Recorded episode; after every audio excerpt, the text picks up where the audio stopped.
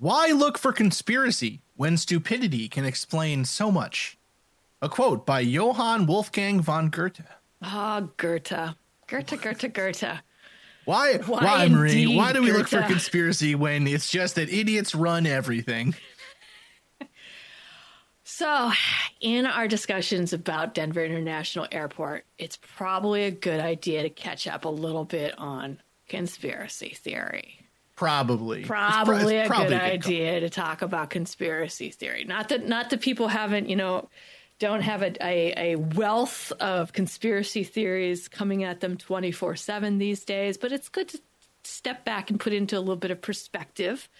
And we ourselves, mad scientists, actually talked about them in a past episode, probably more than once, but namely in 2016, which seems like a million years ago. Which must have been like the third episode or something, which is uh, crazy. Of our 17 part series. Wow, ridiculous. yeah, I know, seriously. All right. it's going to be great. We're going to talk about conspiracy theories. We're going to dig into them. And then we're also going to get into, of course, how the lizards are controlling global trade through the airport. Jake, roll the tape.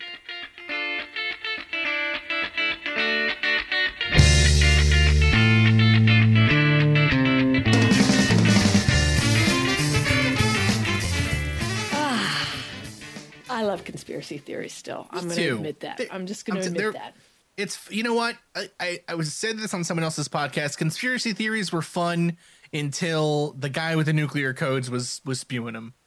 I think and, you know it's it's all it's all fun and games until somebody gets nuked in the eye. it's all fun. Yeah, it's all fun in in games until somebody somebody uh, says, "Hey, pass the pass the football." Right? Tells the security guard or the yeah the uh, CIA agents passed pass the football and give him the codes. Um, so yeah. So how did we talk about conspiracy theories before in the past? And really, I mean, and has it changed very much since then?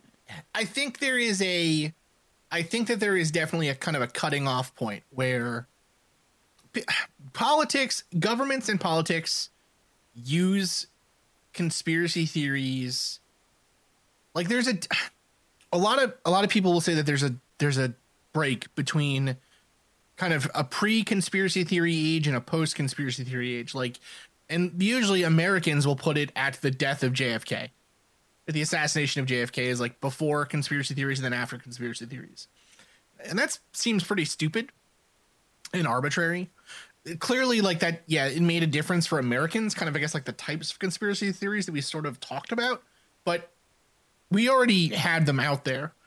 I do think, though, and and in some ways too, we have kind of a like we are going to talk about this, and I think if you watch the news, there's something of a kind of false dichotomy between or not an economy again like a false timeline break between like pre Donald Trump conspiracies and post Donald Trump conspiracies where now everyone takes them super seriously because suddenly like people think that they they matter but actually again and we're going to get into this conspiracy theories have been with us the entire for for all of human civilization conspiracy theories have basically been with us from the time that we started living in groups and trading like rocks with each other um, there have been conspiracy theories. And I would actually argue, and I don't know, Marie, if you agree with me, I would actually argue that a better timeline break is actually kind of pre and post mass media. Yeah, Like I the, mean, the invention, the, the the minute that radios became available to every person, or even pamphlets, I guess, like that's the thing. Any any timeline break you make is is negligible. Right? or it, it's meaningless. Yeah. Right? Because, you know, Yeah. conspiracy theories, the way that they spread before the printing press and after the printing press, that was pretty different too. I think you could say it's it's you know pre and post industrial revolution somewhat like because basically you had to have something to to distribute the information, but I don't. I I think i think the idea of uh you could even you could break it down and I get I hate to I hate to get all I hate to get all anti-capitalist and Marxist, but I mean I do think that there is a certain amount of um of uh have and have not to it, right? Like I mean really that's what some of conspiracy theories are rooted in. Like that's the real strong, deep roots. Or like some other group of people have access, have money, and have control, or I at least mm-hmm. perceive that they do. And the injustice that comes along with that sometimes can take the root of a conspiracy theory to make myself feel a little bit more comfortable or little, give myself a little bit more of a sense of control over over a situation that I feel is unfair. So as long as there's been people with grievances about unfair situations, there's been conspiracy theories. And that's yeah. not to say that like people with grievances about unfair situations are all conspiracy theorists. Because I mean there's a lot of there's a lot of unfair shit happening. you know, since the dawn of time. So let's get that on the record. But I think that this is almost like a like an after effect, right? That you're yeah. going to be feeling these, you know, that there's going to be a group of people that are going to have a reaction to this, or that everyone has a reaction to this at some point in time. Yeah, depending on you know their own psychological, you know, markers at that point. What what I what I want to I guess what I want to say before we get into this for all the listeners, and just to say it too. And Maria's Maria's said it already. Basically, is that we're not lizard people, right? We're not we're not lizard people. Number one, uh, number two, no, it, it's one man's conspiracy theory is another man's propaganda is another man's good messaging.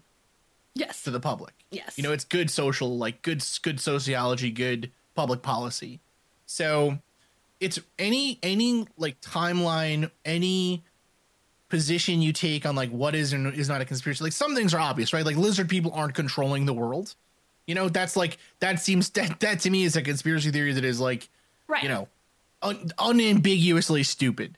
Right, but, right. But, That's like the far end of the spectrum of of conspiracy theories. Yeah, but getting into getting into you know getting into more kind of mundane conspiracy mundane getting into more everyday conspiracy your bread theories? and butter conspiracy theories. Yeah your bread and butter conspiracy theories. You know the government is poisoning people with mass media to keep them stupid. The government is a, portion of the government is working against political outsiders to keep them marginalized. Uh, yes. those sorts of conspiracy theories it really matters your worldview what you're looking at because right. facts don't really matter no. when it comes to conspiracy theories. Well, and there have been conspiracy theories that are true. Yes, absolutely. absolutely. That out there as well. And like, that's the other. That's the MK other thing. Ultra actually, really, truly did happen. Yeah, they were shooting LSD into people like with dart guns. You know, it's ridiculous, but it's true. There's so, and that's the thing as well to keep in mind is again not to say that like you know all this is true or all this isn't true, whatever. But conspiracy theories are such a tricky thing because the stuff, the conspiracy theories that become that are proven to be true, mm-hmm. just become part of history. Yes. And so, and because they become part of history, they become boring. They become almost hidden based just just because of how unsensational they are. And often they are there is no comeuppance for the people that did the bad things. You know, the guys that ran MK Ultra have airports named after them. so you know there's no there's like there's nothing nothing bad happens to them because again it, it kind of comes with it's like part of that whole story or that whole thought you know history is written by the victors yes you know it's yeah it's yeah. true yeah. if a conspiracy theory works and then it's proven uh you know a lot of the times it's it's conspiracy theory being performed by people in power still so, anyways, something to keep in mind. All right, Marie. So I let's agree. talk. So let's talk about this then. What what did we? I guess what did we used to hear people talk about, or how did we used to hear people talk about conspiracy theories and people who believed them? Yeah. So I think I mean, and again, we kind of hit on it just over over that last little bit in that time, but you know, conspiracy theories are meant to give people a sense of control, right? Like, mm-hmm. I don't feel like I have agency over some part of my life and so this internalizes and having this narrative put upon whatever a given situation is actually gives me a sense of control. And it takes something that you were saying, like it was, it's it's hard to kind of rationalize or make sense of certain things. So these it breaks it down into something that is more interesting and more tangible for people, right? So it's it's taking the unknown or something that is really vast or something that is really complicated, like a geopolitical whatever, right? And it is breaking it down to a shape that we can imagine. So if we can imagine it and we can kind of make it known to us, then we have a better sense of control over it. And it's giving that sense of like that that sense of unease or that sense of apprehension or that sense of you know of, of being out of control um, a language that's a simpler narrative to believe and that's mm-hmm. really kind of the general roots of like how we how we you know in our episode we talked about it and how we also um, how I've you know historically when I think about it or when I read about it how it's sort of been framed in the past and uh, so the authors of Psychology of Conspiracy Theories said casual explanations serve the need for people to feel safe and secure in their environment and to exert control over their environment as autonomous individuals and as members of a collective. In short, people want to feel safe or feel like we have control over what's happening, right? And I, I feel like that really kind of is at one of the big foundations of conspiracy theories, right? I want to feel safe. I want to have that identity and I want and I'm going to seek out others that have that same need and have that same conclusion, right? So it's also sort of like confirmation bias comes into this pretty early on too. Like I'm not going to challenge that need. Like I'm not going to find things that make me feel more uneasy. I'm going to try and seek out others that are going to confirm that. Yeah. And- um, go ahead. No, and and it it takes away some of the it almost takes away some of the edge of the bad stuff happening to you. Yes. Because it it goes from being it goes from being the system and the society I, I live in doesn't care about people like me or actively harms people like me to there is some evil power controlling all the strings Right. I actually think it's funny. Katie and I just binge watched Daredevil season three. Oh, nice. Because we haven't, uh, we just hadn't finished it ever. Even though Daredevil is one of my favorite superheroes.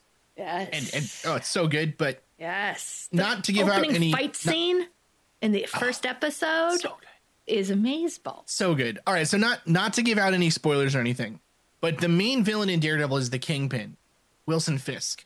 Yeah. And Kingpin has always been a really interesting character for me because the whole thing with Kingpin is that it's, you know, uh, Daredevil and Spider Man and all these people that fight against the Kingpin are trying to kind of work within the bounds of the law. And Kingpin yes. is set up in such a way in Hell's Kitchen and in Manhattan, in just New York City, I guess, in general, that with the law is working for him. The law protects him. He has those people working for him. Yes. And so, but you can imagine that the, you know, that kind of easy answer that, oh, there's one guy at the top pulling all the strings and making all this terrible stuff happen. And if he was just gone, all of this would go away. Mm-hmm. That's a lot easier to swallow than, hey, there are a lot of dirty cops and dirty FBI agents and just bad people out there that'll do things to hurt you for no reason or or will do it because they're greedy yes. or you know because yes. you can't protect yourself or you can't protect the people or, you love yes it's neater it's it's easier and it also takes away some of the again not to say like you have really any control like you don't have control over whether or not a uh, you know um a, a guy comes into your house and robs you or something right or a police officer decides to plant drugs on you right like you don't have control over those kinds of terrible things that happen but I think everyone naturally kind of feels like if something bad happens to you, you want to respond to it in some way and defend yourself. Yes. Putting it onto a boogeyman who is pulling all the strings, or even a boogie group, I guess. Mm-hmm. Um, what do you what do you call a boogie? Earth, Wind, and Fire. A boogie group. You know, putting it on Earth, Wind, and Fire really makes groups. it so that you know it, there's nothing you could have done there for you listeners. that, that that's that's a callback to the 1960s. I think. Um. Anyways, all right. Sorry. So no, but okay. So just you know, just to reiterate a couple other things that you brought up, since you're talking about the Kingpin, there's one major one major show that you left out that the Kingpin was just in, which was Hawkeye. Yes. And I will say that the interesting thing, okay, so again, the hero of it is fighting Kingpin in that episode is Hawkeye, who was Ronin, right? Who was, again, disenfranchised, really disenfranchised by uh, by the system and by the, the snap, right? And felt like he lost a huge, he lost his family, he lost his identity, he lost his best friend, right? And so he became Ronin, which gave, um, which again, sort of he he sort of internalized all of this rage and started to act out to uh, to assassinate these figures, right? Which psychologically is really kind of again well, we, feeding into that entire conspiracy we, we, theory. We all want to think that we would become Ronin or Daredevil. None of us want to think that we're like the old lady on the corner who Kingpin is, you know, hitting up for protection money. Well, um, and we also don't ever want to think that we would be Kingpin or that we would no, exactly. for Kingpin. Yeah. Oh, right? oh, absolutely or not. That we no, would yeah. become that. Like, no, I can't pull off a white suit. no you way. Should have seen what he was wearing in. You should have seen what he was wearing in um in uh in the, the, this last one in Hawkeye. Oh, I gotta check it out. Yeah, it Hawkeye's Hawkeye's the next it was, one we're watching. It was this Hawaiian. Anyways, um, again, big you know, big big Marvel Universe fans. Um, but I think the thing that we're getting to, and it is a quote that I believe was coined by um, uh, Professor uh, Joseph Urbanski, who writes a lot about conspiracy theories and is a you know really recognized voice in this and is still writing about it even to you know even after 2016 um, which is conspiracy theories are for losers. And that is mm. he that is he one of the things that i think is the and it's sort of like it's a little cold like when i say it it's a little like oh but it's true. It's like conspiracy theories are for losers. They're for people that feel like they've been disenfranchised or they can they feel like they've been marginalized um, and they don't have they don't have a way to address it or they feel like they don't have a way to address it. So it gives them the opportunity to reject the narrative completely mm-hmm. like we were saying and that they create uh, they create their own. And it also gives them sort of like hey this is a secret that i know about right? And me and and and my the members of my tribe that believe in this know about. And it's again, it, it it builds your own community. It builds your own like helps you focus your identity, and it it really poses the difference between the dangerous, untrustworthy things out there, and these are things that are that are are a threat, and I'm able to neutralize them with my with my community. Mm-hmm. Mm-hmm. Right, which again fits really nicely into into Daredevil really Season does. three is great. Season three is really good. I so like good. that. Anyways, okay. So, um, so in this way, it's it's conspiracy theories are both very scary, right? Because you've got the lizard people, you have this, you know, these huge things, but they're also reassuring, right? Because you've got evil that is very, very powerful, and but you are kind of struggling on the side of good to counter it it's reassuring because it's giving it's giving meaning to to yourself. Like you now have this knowledge and you're in on this secret. But also things aren't random. They're not um, they're not arbitrary right? Because you know the i think the reality or you know how how i look at it is like this is a kind of a chaotic world and bad things are going to happen and they may not have any they may not have any reason things are going to happen that may not have reason. And that's really, really frightening. So this is a way to again sort of restore that, restore that order and give real clear definitions in this sort of this duality um, in which you can kind of start to invest yourself with some purpose for. You know, like I'm going to mm-hmm. fight about these things. I'm going to. I've identified them. I've identified like-minded thinkers, so we we talk about it to one another and that kind of gives us this purpose. What's What's interesting too is, again, we kind of we we talked about it again with Daredevil. We should just do a whole episode on Daredevil. the it also I, I kind of wonder too because uh, I, again at the center of this is sort of this idea of you know a good like like good versus evil, you know, and we talked about in the beginning in the beginning of the season how that is kind of a very traditional Western view, and not necessarily. I mean, Western. It's it's a it's like an Abrahamic religion, a Judeo-Christian Yes. view Yes. that you know there's a God and then there's a devil. There's a light and a dark, a good and an evil. But you know, in cultures, in cultures or belief systems, like you can imagine in a belief system, let's say that's polytheistic, where there isn't really a good God and a bad God. There's just sort of gods that do whatever the hell they want. Mm-hmm. You know, and and like we don't really understand what they're doing. You can imagine that that kind of idea of a conspiracy or whatever it might be different than the way that ours are. You know, it might be different than the kind that we expect to see. But but it's interesting because a lot of what we think about conspiracy theories just sort of as a as a population, like just knee jerk reaction, like oh, you know, again, this idea like you know, well, conspiracy theories are it's just a small amount of people who believe these things and whatever. That's uh, that's not really true. It's like a pretty it can it can it can sometimes be a pretty sizable portion of the population. Sometimes like up to 50% of people believe in something that we would consider to be or or what would be termed kind of a conspiracy theory. Mm-hmm. And and it's not limited to it's not limited really to the powerless or the well, so that's kind of an interesting thing. And that's I guess where Marie and I draw the line or drew the line when we were writing up this episode was. The time before conspiracy theories were used by the powerful versus today where it seems like they're used more by the powerful and I I don't I don't actually think that again that's like a real distinction because I think they were always used by the powerful, but we just called them propaganda. We call them something different. Yes. But- it's a good point. That's But good point.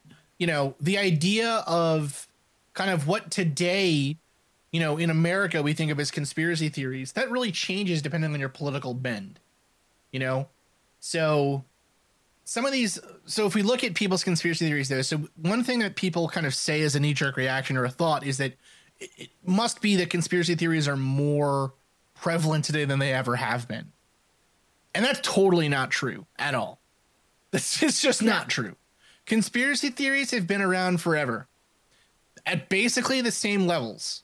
And even the types of conspiracy theories we've been believing are basically the same conspiracy theories.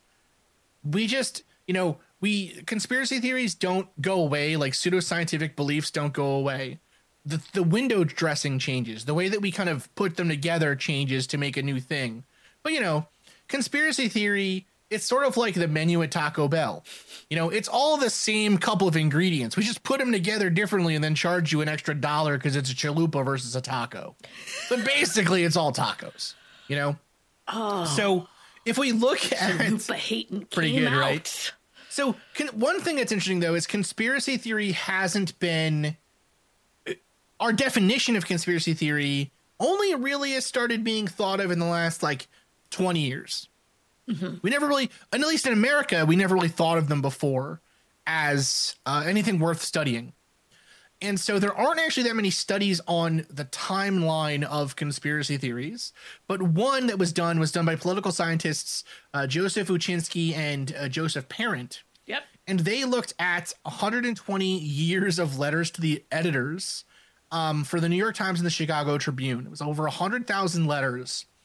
And they basically found that there was no change in the amount of conspiracy theory beliefs that were expressed in those letters over time. And in fact, uh, the number of conspiracy theory letters actually declined from like the 1890s to the 1960s.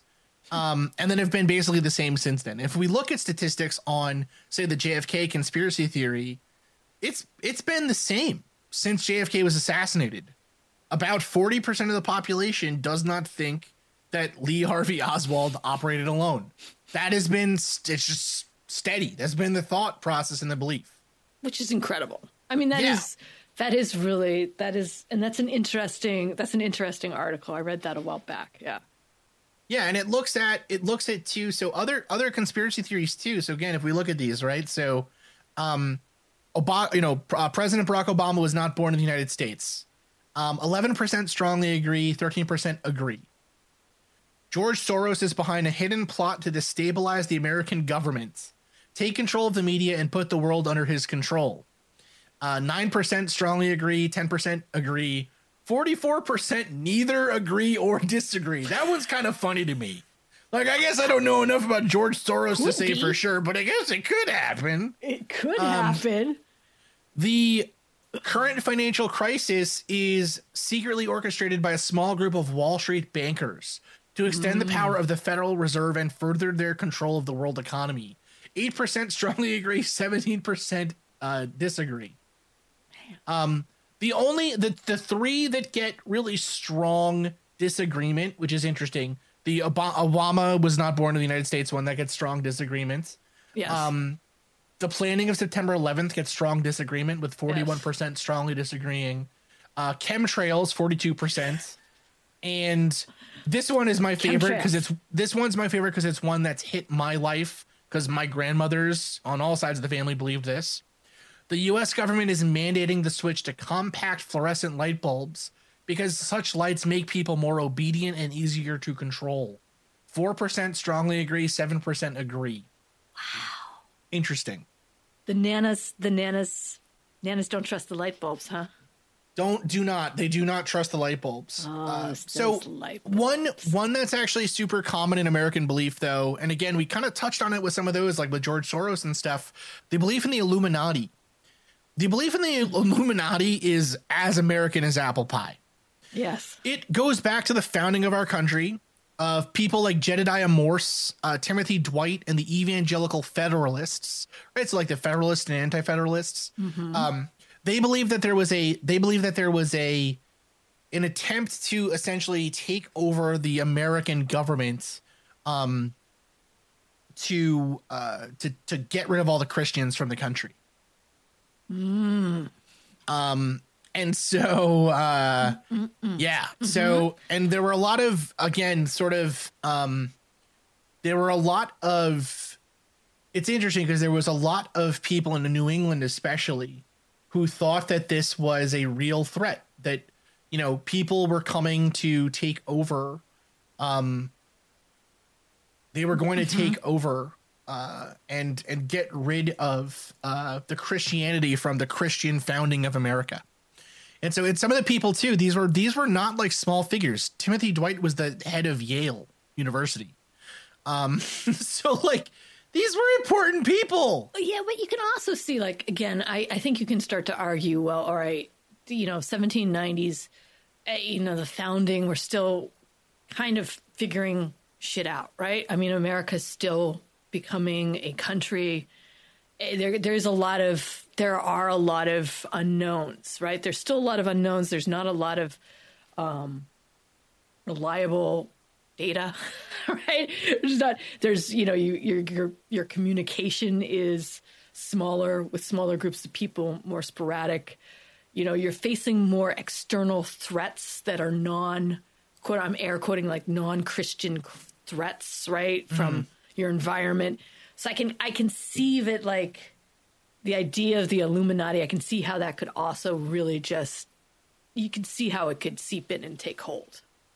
Like that's that to me is like I, I get the Illuminati being more believable back then, but what blows my mind is that it's still as prevalent today. Well, what's again, You know. at, you know, at the court, right? People, I firmly believe the more and more that we do this show, and the more and more time I spend, like you know, wading through the grossness of paranormal and conspiracy Twitter. Um, some and some people are wonderful. It's it can be really great, but sometimes it can be a real hellhole.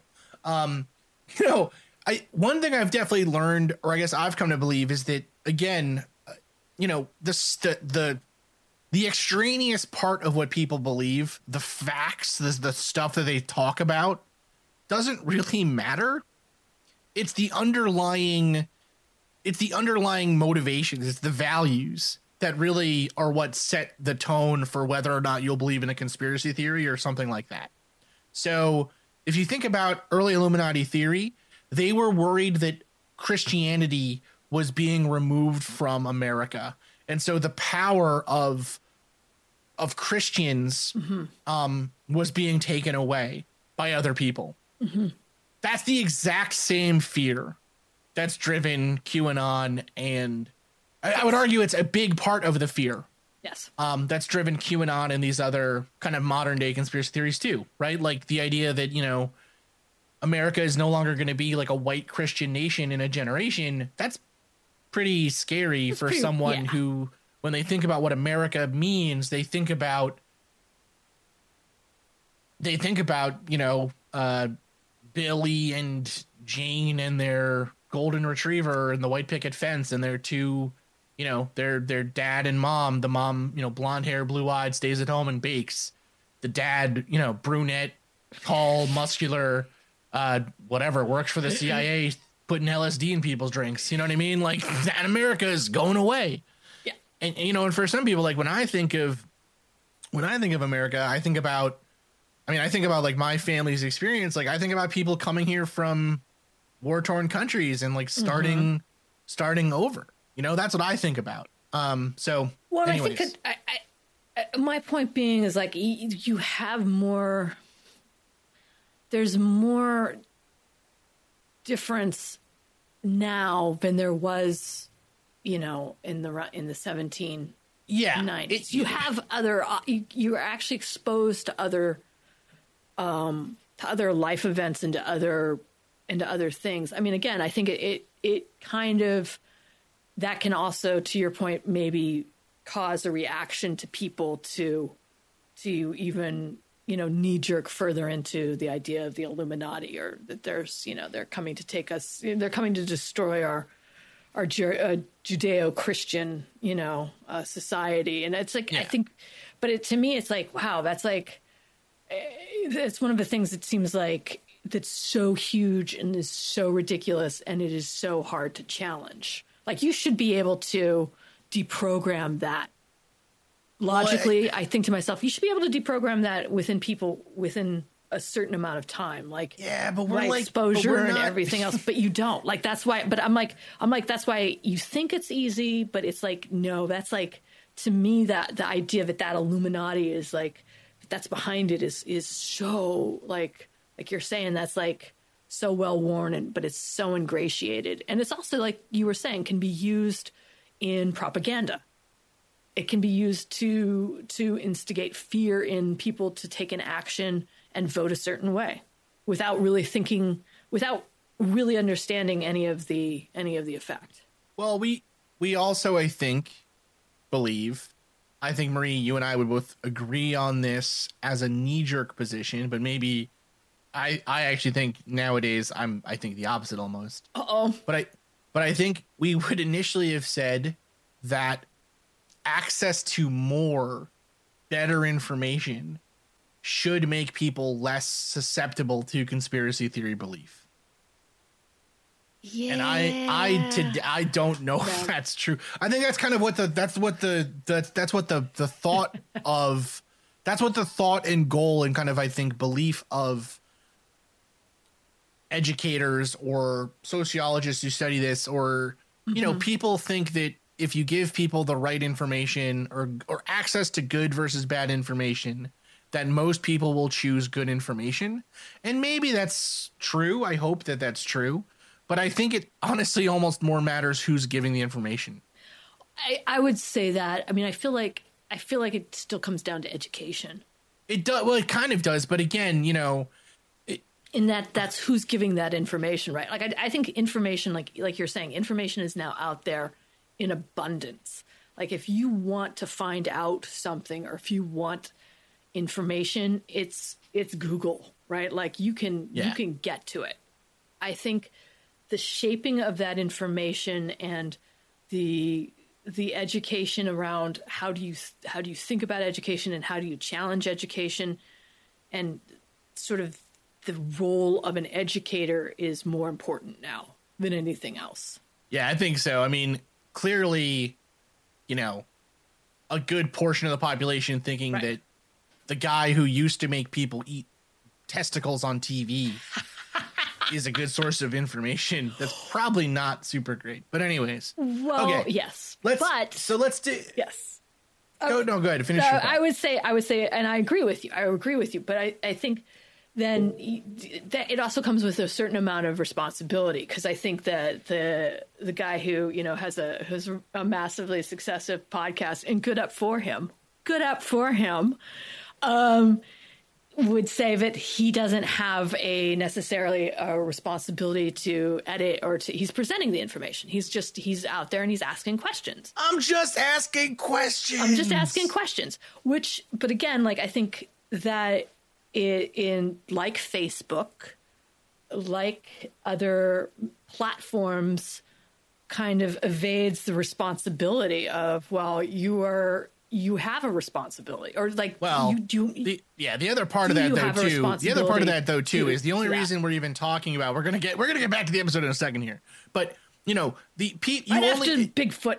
people, people but the thing is too people only expect you to have that responsibility once you start making money and at that point it's too late Right. you know Right. i mean right. you know we Yeah. we started a podcast with you know with $20 and uh and uh, you know and uh, hope and people listen to us every week or every week that we get an episode out but people listen to us, you know, and I, you know, I hope that people are are listening to us and thinking like, well, maybe Chris is a little biased, or maybe Marie doesn't know what she's talking about here, or whatever.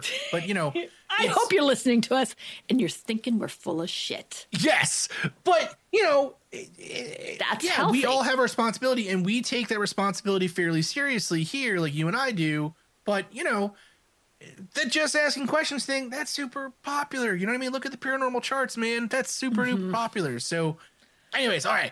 We're gonna get we're getting back into it after this break. Don't you know that you're a grown up? I'm a grown up. Me too. Yep, me too. But you know, these days being a grown up can really suck. Luckily, we're grown ups who grew up in the coolest generation. We had video arcades. And also some of the best TV and movies ever made. We lived the origin of awesome consumer electronics. The list goes on and on. Yep, Generation X. exactly. And we're Gen X grown up. Every week, the Gen X Grown Up podcast explores media, tech, toys, games, and more from both yesterday and today. through the eyes of Generation Xers who absolutely love that stuff. You can find us on iTunes or wherever you get your podcasts. Or find us on our website, genxgrownup.com. Life sucks as a grown up. All right, you think that was good enough? I, I hope so, man. I'm tired. Who listens to a promo on a podcast and then goes and listens to a different podcast? right. I, I, I've never done it.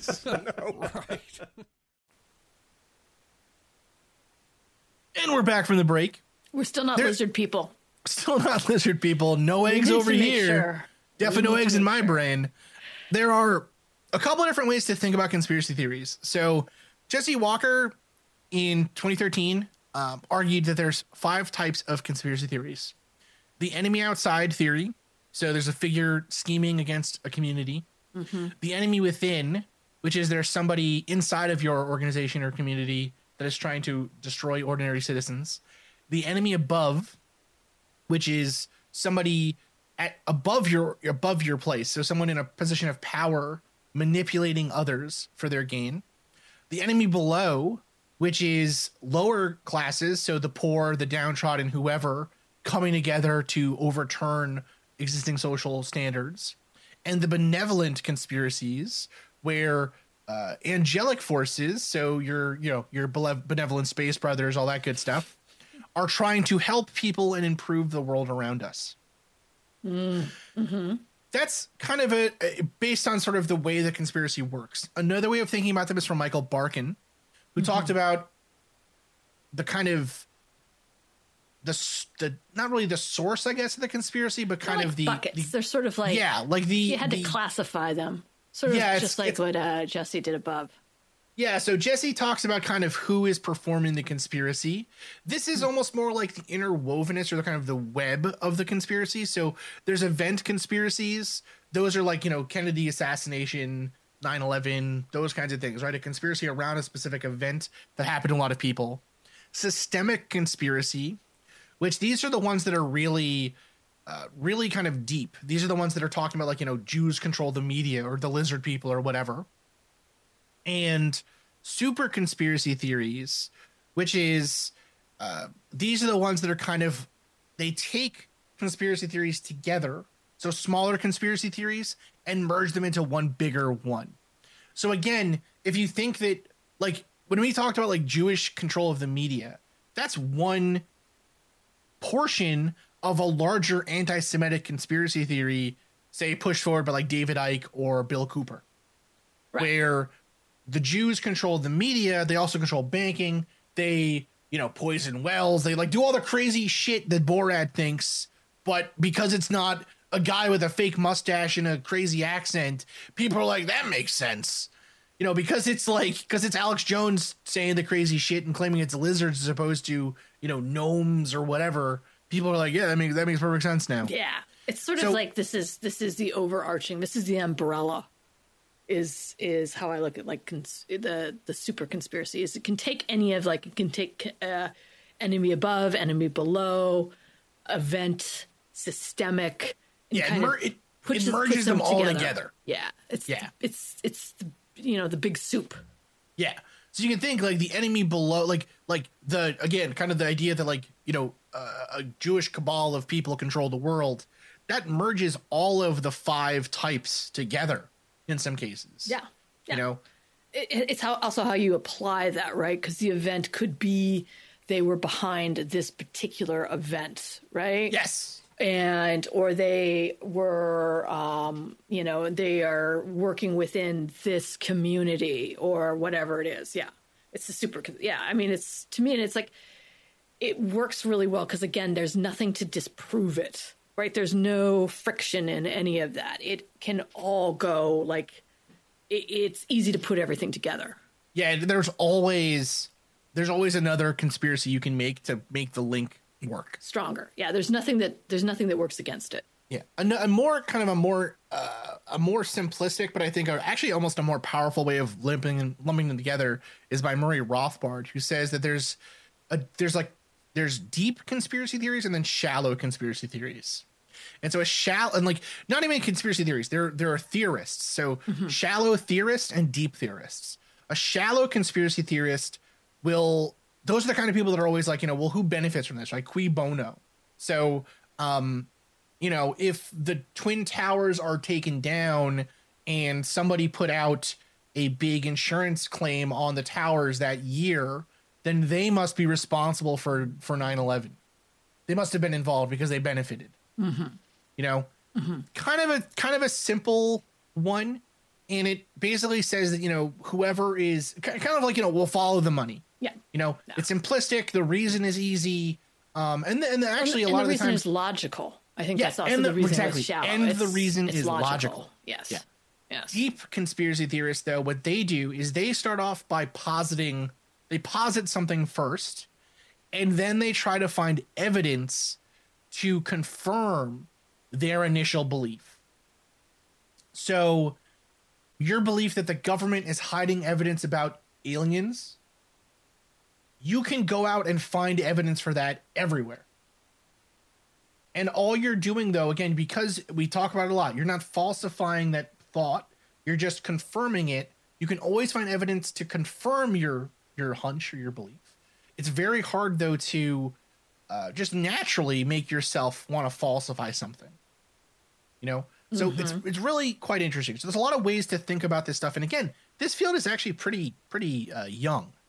You know, and this is one- confirmation bias though is what you're exactly that's ba- it's basically confirmation bias run amok uh, the last kind of part of conspiracy theory that i think is i think is really really interesting and i actually think it's sort of a it's really i think something that we should dig deeper into almost maybe do its own episode on Uh-oh. is so a lot of people have asked themselves well where have conspiracy theories come from like what what has made consp- what makes conspiracy theories thrive since let's say the industrial revolution and the sociologist bruno latour suggests that it's actually the pervasiveness of critical theory and so he talks about this in an in an article called "Why Has Critique Run Out of Steam: From Matters of Fact to Matters of Concern."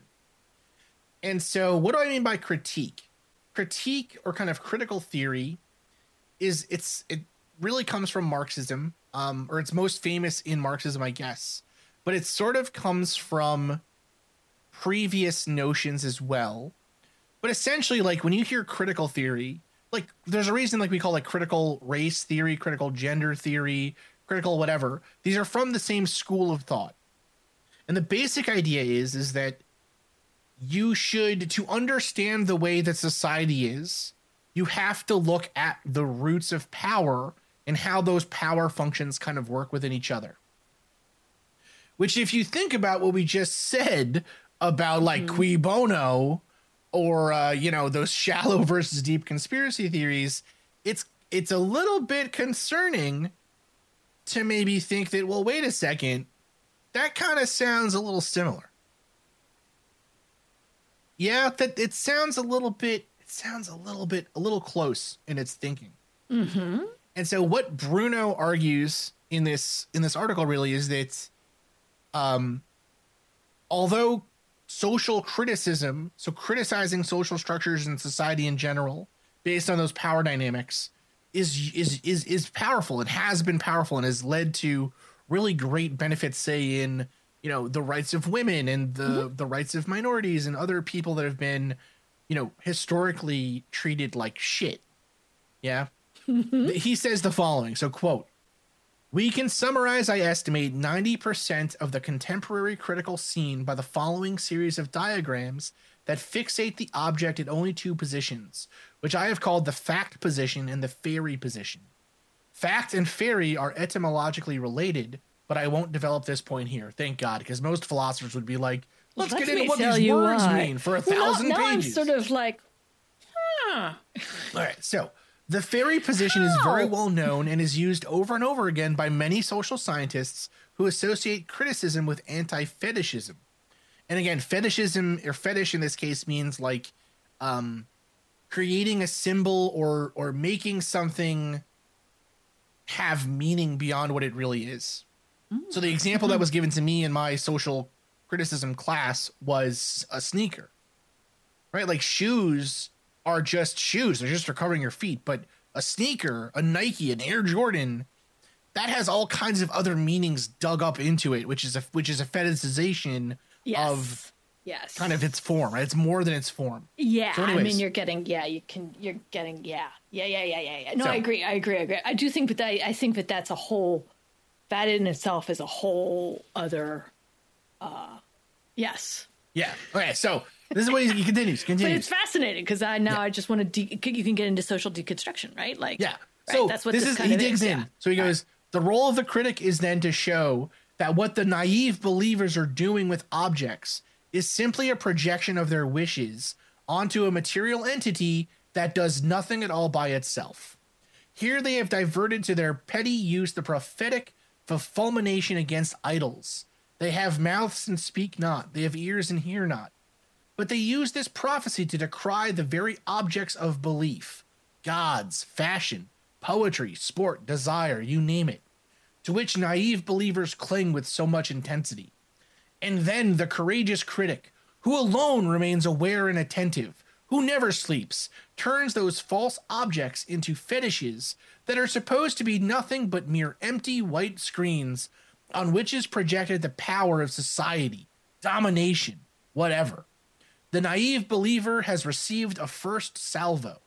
So, what he's saying here is criticism has basically become douchebags tearing down fun things to be like, look, man, you're controlled by the media because you like like Ariana Grande or whatever, man. Like, don't you realize that she's just part of the military industrial complex? Right? That's literally what he's saying here. A little bit less silly, but like basically that's what he's saying. Yeah. I don't know how much I buy. I don't know how much Okay, I so personally wait, buy wait, into this. wait. But yes, go ahead. Go ahead. So go ahead. next, okay. So he continues. Okay. But wait, a But second salvo is in the offing, and this time it comes from the fact pole. This I don't know where the fact pole is, but keep it away from me. this time it is the poor bloke, again taken aback, whose behavior is now explained by the powerful effects of indisputable matters of fact. You, ordinary fetishists, believe you are free, but in reality, you are acted on by forces you are not conscious of. Look at them. Look, you blind idiot. And here you insert whichever pet facts the social scientists fancy to work with. taking them from economic infrastructure, fields of discourse, social domination, race, class, and gender. Maybe throwing in some neurobiology, evolutionary psychology, whatever, provided they act as indisputable facts whose origin, fabrication, mode of development are left unexamined. So, what he's saying basically is the field of criticism or the field of kind of social criticism, in his view, has helped create this sort of bed where conspiracy theories can form because it creates it creates this case where it doesn't really matter what you're criticizing because you're always going to be right to criticize it. So let's take art, right? So oh he says, you know, the first thing you can say is, well, art is just a fetishist. It's just it's just this thing that means nothing. Art doesn't mean anything. You know, the fact that you and Marie like the Daredevil show is because of, you know, oh, they're just creating something meaning, some meaning, some importance here for you that really has no effect on your life and it shouldn't have any power over you, right? Chris, you shouldn't buy Daredevil um, comics anymore because the character is made up and it's just social control on top of you, right? And then says further than that, further than the fetish, fetishization of the thing itself, that that thing was used to control you this story of a hero fighting a villain don't you see its parallels to your real life don't you see that there are real villains out there that are controlling you and so they feed you this slop on netflix because it will keep you happy and dull to the real attack on you and your freedoms that is happening around you I'm with you. I'm with and so ya. what he's yeah, I'm it's a you, lot. but- it's a lot. But, but I think- basically what he's basically what he's saying is that so sociology, critical theory, philosophy, you know, a lot of our like a lot of our our science is based on this same idea too of kind of criticism and um a lot of the same kind of foundations of like Of critical theory is- yeah, of examining. yeah, critical yeah. theory is based on this idea that like humans are animals, and so we're driven by economics, which is an you know, which is just part of us gaining energy. Like it's a whole big thing. Oh, yeah. But a lot of our modern day views are based on this idea, and so of constructions. kind of yeah, Right. it's sort of what he's saying is if we're teaching people, if we're saying to people that these unseen worlds of social control and domination really exist out there, why wouldn't they take the next step to say, well, yeah, you're right, those things do exist, and some people are using them for their own benefit. Well, why don't you think that they? I was. I- think that social criticism is is actually saying that. You're so you're you're arguing that social criticism is saying that there's real conspiracy out there.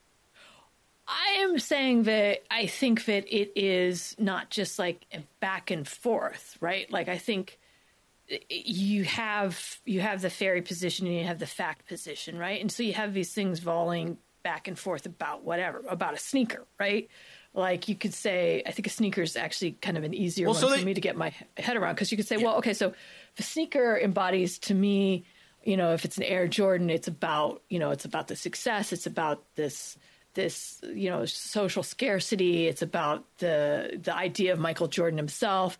And then you can come back with the fact position and be like nike's making uh, millions of dollars off of that. And uh, you know it's kids in china assembling them right so i mean you you have that sort of back and forth dialogue about it but you also have you also have uh like other aspects outside of that like somebody saying yeah but I buy this sneaker, I hold on to this sneaker, and all of a sudden this sneaker can put me through college.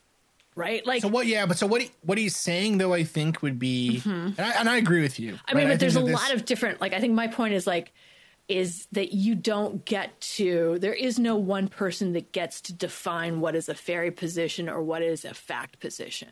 And the fact Well, that so he's trying think- to define it to me is sort of arbitrary and is sort of I don't think. I think you're getting caught up on the fairy versus fact position thing.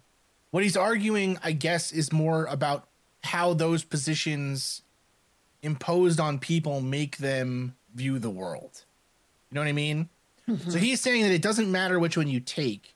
In both cases, the endpoint is, in both cases, the endpoint is, um, is that You're being someone else is controlling else. you in Yes. secret.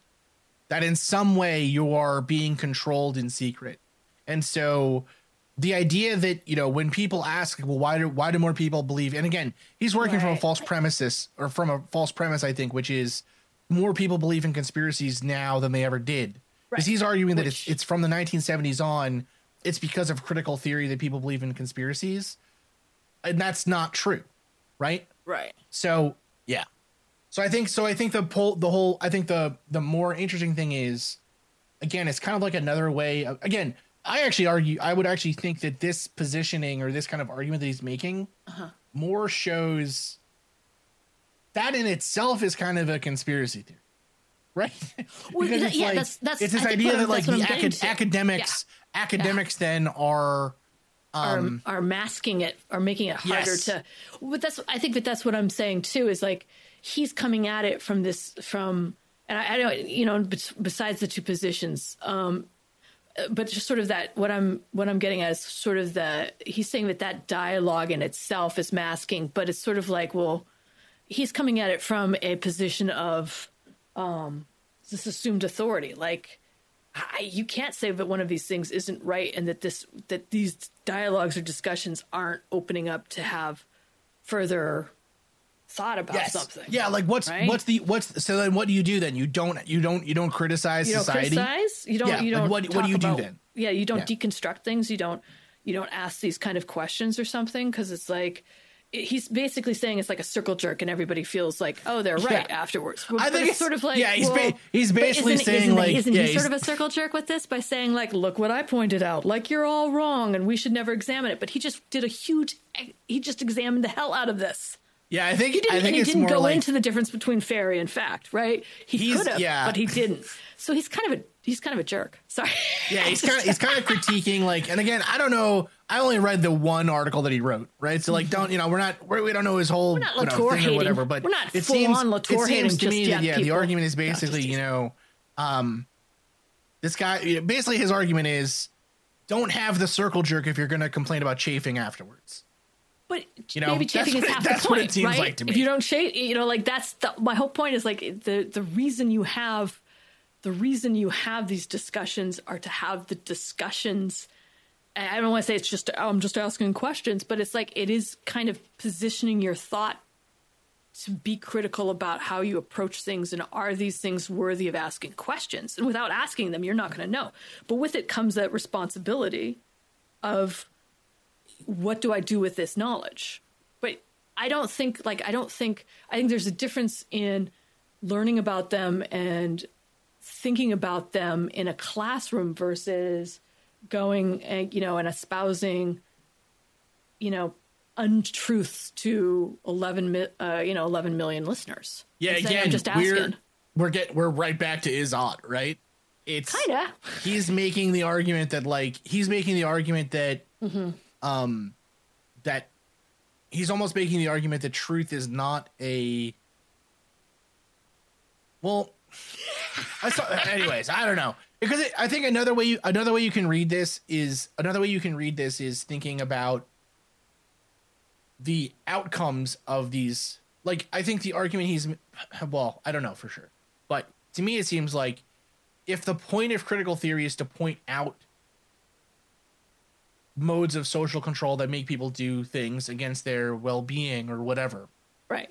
you know if the Right. point of criticism is, is to point out those power structures and how they affect people and everything else right then allowing then this might be a mechanism by which and again this is kind of a, a different viewpoint but something I, I think is true that this prevalence of like conspiracy theory or these the the way that criticism can easily divulge or fall into conspiracy theory uh-huh. is itself maybe a way that the superstructures that do exist out there in terms of power and everything else can leverage these critical elements, this weapon that was once used against them, they can leverage that weapon to protect themselves more.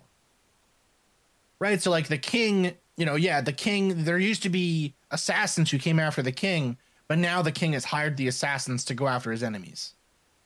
You know? Why an airport, Marie?